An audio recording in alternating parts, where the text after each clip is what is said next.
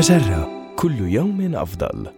من هارفارد بزنس ريفيو أحد مواقع مجرة إليكم النصيحة الإدارية اليوم اتبع نهج الأيدي الناعمة عند تسريح موظفيك. عند إغلاق قسم في الشركة أو تقليص العمل فيها، يتخذ القادة نهج الرجل الصارم في إجراء تسريح الموظفين، لكن يمكن لهذا الأسلوب أن ينفر الموظفين الباقين، ويغضب الزبائن والموردين، ويدمر القيمة السهمية للشركة. ولتجنب هذه التداعيات يمكن للقادة اتخاذ نهج الأيدي الناعمة والذي يعتمد على مجموعة مبادئ أساسية.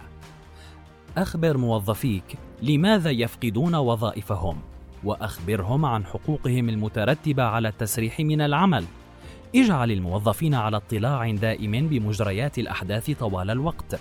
وتحمل المسؤولية بشجاعة لتنفيذ استراتيجية الشركة التي تقلص عدد العاملين لديها لا تلقي الناس في الشارع دون سابق إنذار أخبرهم بنبأ التسريح قبل فترة وساعدهم على ترتيب أمورهم في أيامهم الأخيرة في الشركة ساعد الناس في العثور على وظائف وإذا اقتضت الظروف فكر في منح الموظفين المتأثرين فرصا في مواقع أخرى في شركتك أو أعرض عليهم عقد عمل.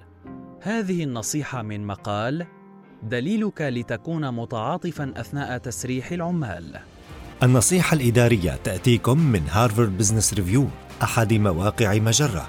مصدرك الأول لأفضل محتوى عربي على الإنترنت. مجرة. كل يوم أفضل.